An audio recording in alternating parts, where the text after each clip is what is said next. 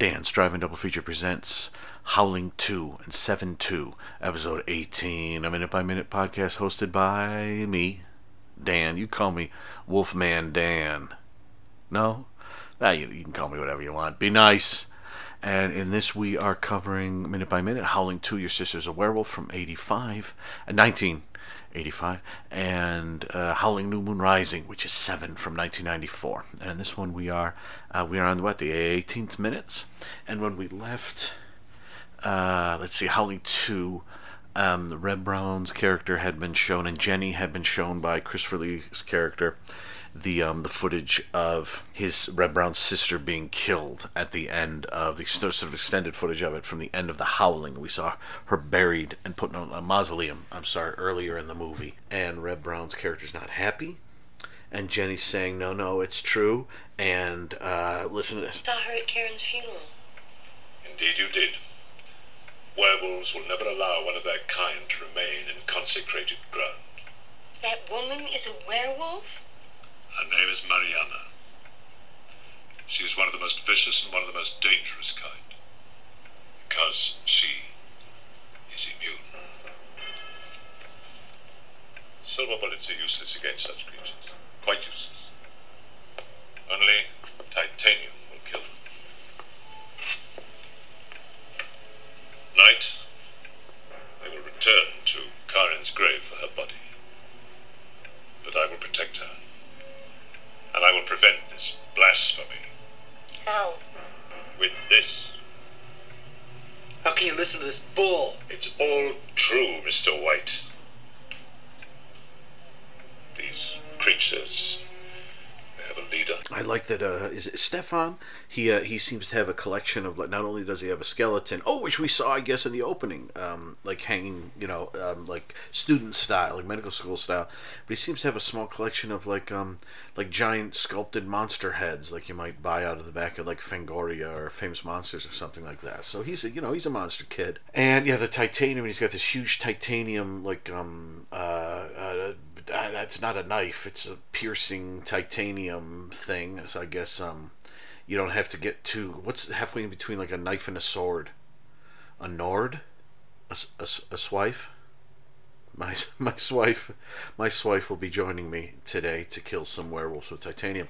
I do wonder with the titanium thing is that I, I, I do like that concept, although it, it could use maybe slightly more explanation, sort of maybe the concept that after so many centuries of silver doing them in, they gradually became immune to silver, you know, in the way that, like, certain bugs and things will gradually become immune to um, certain um, poisons and things, and eventually, and you have to, so you have to keep changing, and, and I'm, I mean, I'd love to know who, but I mean, it's it's one thing to, um, did, did they experiment on a werewolf or something to find that it was titanium? Because because that just strikes me as strange. I mean, like, presumably, like, if a cockroach isn't getting killed by Raid, they'll take some cockroaches and experiment on them with other things until they kill them. And then they'll make that into whatever the new poison is. But you can't quite do that with a werewolf. Like, I shot the werewolf. It didn't die from a silver bullet. It's adapted. It's changed. It's no longer um, um, destroyed by silver. So, so I mean, I mean, did they just, like, okay, well, just grab, I'm going to grab some, you know, I'm going to grab some aluminum foil. Let me grab some. I, I got some titanium. I've got some gold. You know, I've got, uh, you know, every molybdenum. Uh, you know, any any sort of whatever I can come up with. And we'll just we'll just shoot them at the next uh, werewolf we find. And, you know, whichever one drops them, that's the one we'll use next. I'd like to, I'd like, really was, I'd like to see the scientific tests or the tests that, that made them realize it was titanium. Because certainly it wasn't the werewolves that told them. I mean, the moment you're like, you're free from the, oh my gosh, silver can't hurt us anymore. Ha, you can't destroy us with silver. Now we can only stop with titanium. Steve, aw, shit. So yeah, I would I would like to see the clinical trials for that and what what are all the different elements, um, you know, they, they tried. You know, I, um, yeah, I hit a, you know, I hit a, I hit him with some tin. Mm, no, no, no, that's not, is that not working? I used several inert gases to try to, yeah. Uh, yeah, I don't know. I, I like that concept of that they have. I bet you Well, I, I don't know. I was going to say maybe in one of the Howling books, which I still have not read, although they're still sitting here on the shelf nearby. I, I'm wondering if there's something in there which sort of says that there's a new wave of werewolves. And maybe there's even a thing that's like there's a new wave of car- werewolves and they can't be killed by silver. And maybe there's something where they have to find out what it is that kills them. Presumably they're not immortal. Some something there's always something that brings them down. I guess maybe maybe the next round of werewolves would be immortal. Nothing nothing can bring them. The, the way you destroy them is um, well, I was gonna say like dismember them or blow them up. But then I'm thinking of uh, the Monster Squad, where that was less than that was less than helpful. I mean I, I mean maybe do an Evil Dead style. And you have to dismember them, put the put the body parts in separate bags and keep keep them away from each other. Maybe um, I don't know. But I do like that concept of, of the titanium there being a new... Um, t- somehow titanium sounds a little silly sometimes, doesn't it? I, I, I, I guess that's the best that's the best element to, to use. I just... Titanium. It doesn't have the same ring as silver, does it? Like silver is... I think it's too many syllables. Titanium. That's half... You know, it's like, bring me the titanium bullets, bring me the silver bullets. By the time you're done saying titanium, the werewolf's on top of you. You gotta save time. Silver, silver... Titay, no, Naanium, no, um, Tanium, Taint, we call it the Taint, the Great Taint Bullet. Um, yeah, so that that's the main thing we learned, which I really like. And, and yeah, like you said, he's going to go to Karen's grave. At first I thought he was going to um, say, you know, I'm going to kill her for, for real, for, for certain now, but he's apparently going to go stop them from taking her body. Um, but if she's alive, then... I guess we'll see. I've I've actually forgotten what happens with this, because if she's still alive, then he must be going there to put her down again. Possibly this time with titanium, which might be more lasting. But then that would that would stop the blasphemy of, of she's come back to life and the werewolves to come to reclaim her again, I guess. I think maybe he's not, you know, telling, you know, Red Brown everything, Mister White everything that he needs to know. And there's there's some, some great acting here, because we're all doing different stuff. Christopher Lee is, is, as always, saying some very silly stuff with great conviction. Reb Brown is doing his patented sort of, you don't believe in this bull, kind of stuff. Just his his voice being a little too high. And Jenny is um, a little subdued, a little too subdued for all of it. So we literally have like um, three, three, three... Um, areas in the spectrum of acting right here, and um, they're not really meshing well together, but that's part of the amusement of the scene. And so uh, what what else in this scene? I guess, yeah, he's going to take titanium, and um, and I'm sorry, yeah, the, the, it did the, the the minute began with Marianne, the um, the the werewolf lady we've seen, um, and some pictures of her, some um, pictures of her kind of looking at the camera and kind of waving waving the camera person, presumably Stefan, away. And, um, yeah, and it ends with, they have a leader, a woman called, we'll find out in the next episode. Let's go to, let's go to Howling uh, seven now. And when we left it, where were we? Oh, yes. Um, Bob had showed up and wrecked, um, Ted's chance of giving that lady a kiss. And, um, it's late at night and they're all heading back to the motel, and Ted's a little, not, not really cheesed off, but, um, you know, I think there may be some good-natured ribbing about to happen this minute. Let, let's listen. Bob, it's so nice of you to walk me back to the motel. I mean, I really appreciate it. Look, after her husband died, she hasn't really been interested in anybody. This is me. You'd have a better chance with Madonna. I've been there, done that. Really? Madonna? With a bullshitter, bullshitter, bullshitter? What's she like? Who? Madonna? About the same as your sister. That good. You are sick, you hear me? Sick, sick, sick. Town's perfect, vulnerable, people easily manipulated. Why do I care if I hurt them? It's never bothered me before.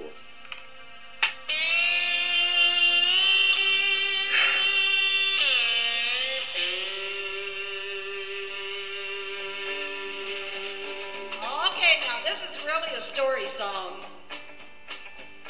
Man, I love this movie uh, so much. That that the Madonna joke or whatever that was, Ted did, and then Ted's response to um to Bob uh, is just listening to it. You're not getting the full. Well, listening to it, you might be able to understand it. Watching it, the the the sound is a little too distant. and with Ted's accent and Bob, a mumble a bit. Um, there's um, it's th- there's a reason why you you know you, there's a reason why uh, the Lord created looping. And uh, that might be a minute to do that in. Now it does give it a. It, it does feel like we're at nighttime in in the desert, you know. So so I do like that feeling. But at the moment, we've had no sign of a werewolf or anything. I mean, obviously the the priest and the policeman have, have talked about it, but we've seen no sign of anything evil there. Although we don't know really who Ted is, and you heard him um, talking to his little tape recorder again, how he's sort of maybe getting affected by the people here, and. But that's well. Let, let me talk. Let me talk. That that's sort of the, the, the near the end, and then we get a sort of um, uh, uh, sort of morning shot of the the place there. The looks like a parking lot. It actually looks like kind of a drive-in for a second, and then we go inside as as Harriet starts singing her story song, and she was on the. That's where we end, and there's a woman in the foreground who I don't think we've seen yet, who's one of the chefs. And she it looks like she, maybe she's doing up some French fries or something. And there's a pot of chili in the back. And the guys, who do who do we see in this minute? We see uh, Ted. Uh, we see Ted sneak in. Oh, interesting. Oh, wait a minute. Wait a minute. I'm sorry. I'm sorry. Oh, it's it's an outside. It's not it's not a drive-in thing. It's some sort of outside uh, venue. Give me a second. I'm just noticing something I never I, I haven't quite seen before. Okay. So so when the the shot begins with the woman looking down at her French fries. I think, I forget the guy's name, Jocko or something like that. We haven't really seen him do anything yet. He's actually leaving the frame, and Ted is coming into the frame, scoots by him to grab some chili. Looks like chili on a on a tortilla chip or something. And then Brock comes in, and looks like he just shoves his hand in there, although that that's actually in the next minute. And the woman doesn't notice, and they're playing wacky with her as she's... um. preparing the French fries, and so um and they've got one of those big, next to the chili pot is one of those big like soup kind of pots, like the the kind that fell on the guy in Sleepaway Camp, or that they put the head in in Night School. um I love those big friggin' I love those big big big um the, the big like summer camp style, like the huge the huge you know, you're cooking for a ton of people, so it needs to be big. So it's presumably some sort of like maybe soup of the day is in there, and the chili of the day is in uh, is in that little pot, and the guys are sneaking. But I'm wondering why that guy Jocko, or whatever the heck his name was, why he wasn't included in there when he went to grab something. That that seems strange that they would edit the shot. Like, I never noticed he was in there before. I thought I thought Ted was the first one to go, and I always thought that's rather brazen of him. If this is like day three when he's there, or day, you know, um, well, well, if he showed up at night. And what all that stuff we just seen was the day after, and this is like the next afternoon. This is less than two days, less than forty-eight hours that he's been there. It seems rather brazen of him to do that. But if all the guys are doing it, maybe it's a rite of passage to sneak in and and um, steal some chili um, before the lay. Why not just? I, I'm sure they could probably get a bowl of chili at a discount, but. Again, it's one of these sneaky things that looks like some sort of in-joke that maybe they did while they were there. And I will tell you that, yeah, next year, if I go to Pappy and Harriet's um, to see Guided by Voices, I will find one of these people must be there still. And I will find them and ask, all that stuff you did with the sneaking, like the truck that didn't work, that got pushed, and the grabbing bits of chili and the, and all these other bits, were those um were those little in jokes, or what what were those? Uh, because it's fascinating to me, just in the same way that, as I've said before, Curse of the Headless Horseman, Kurt Kurtman's film, is fascinating to me. But those people are probably all dead. Howling New Moon Rising was twenty-three years later, so. Anyway, gosh, if they do a big, like, Arrow, could you imagine, like, a big Arrow, like the Gamera set, like the Howling set? Like a huge, awesome painting of of of of of of, of, of uh, the werewolf on the front, and just a big set you take out with, like, um, with, like, eight, eight, well, maybe, I mean, they could cut up some of them, I guess, but, but then, then Scream Factory has one and two. But Arrow could do it maybe in, in Britain, and we could all get one, you know, with, like, um... it wouldn't have to be eight specifically, uh, eight Blu-rays specifically. What they'd probably do is give one its own, two its own, and then it'll be like three and four, five and six, seven and eight. That would be my guess. Um, and um, I would love to see that set. Wouldn't that be Wouldn't that be gorgeous? Um, because I've been rewatching the Gameras and Godzillas this week, trading off, and uh, the the um, the Criterion Godzilla set is so much fun, but the Gamera set is just like, it's a friggin', you could hit someone, you could hit Brock with it, and he'd go down, and you know how big Brock is. So let me talk about, real quick, let me just talk about the the, the, the, the opening thirty to forty seconds. So it's just basically just one long shot of them slowly walking towards the camera. You know, the beginning of Annie Hall, when um uh, uh, Alvy is walking with, um, is it Tony Roberts in that film? I forget which. And, the, you know, the scene with Jew, Jewy, Jew, you know, that, that one where they're just walking slowly towards us and getting closer and closer and closer and closer. That's kind of the way you do a shot like that, where you can hear them the whole time. The tr- the tricky thing with this shot is they do sort of get a l- little louder as they go, I guess, approaching the boom mic. And, or maybe they were both mic'd up. I don't know. I'd have to listen to it again. But um, but it's definitely, "You Are Sick, You Are Sick" is much louder than they're mumbling about Madonna and Bob's sister. It took me ages to understand exactly what they were saying. I hope you could understand what they were saying. I'm not sure where the...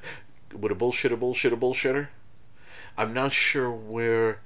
That, I mean, that's such a weird thing, and it's such a dumb joke, and I, I'd like to think it was maybe something Clive Turner said to, maybe like, I'm from oh, I'm from over in Hollywood, and he made a joke about Madonna, and then and then maybe Bob accidentally said that, you know, or something, and that's he he used that in the movie, but it's it's um. It's so unfunny and almost unintelligible that it is. I just love it every time that every time this minute starts. I'm in heaven, just watching them. And then the way he kind of pretends to leaps up in the air and slaps Bob as they go out of frame in the end is so contrived. Uh, you know, I'm. I mean, you know, it was pretty contrived when Abbott used to hit Costello all the time, or you know, um. Uh, Slip used to hit Satch, or wait a minute, was it the other way around? The Bowery Boys with his hat. Over and over again. It was all pretty contrived, but there's something about this where, like, this is meant to... After her husband died, she hasn't really thought about men. And then suddenly it's about a joke about having sex with Madonna and then having sex with your sister. And then it all ends goofy, and you're like, where did we go right there? And why are there still no werewolves around? I'll leave it there because, you know me, I could talk about this this stuff for, for a long, long time. So I'm, I'm going to cut it out and wrap it up. Thank you, everyone, for listening to this episode. We'll be back next time, and we will, um, I guess we'll we'll wrap up the scene in um, Christopher Lee's character, Stefan's, Stefan, right? Uh, his living room. And we will, um, it looks like we're about to do another montage of wacky and zany. I don't know what the um, punchline is for the stealing the chili, but I bet it's a good one. Listen to this.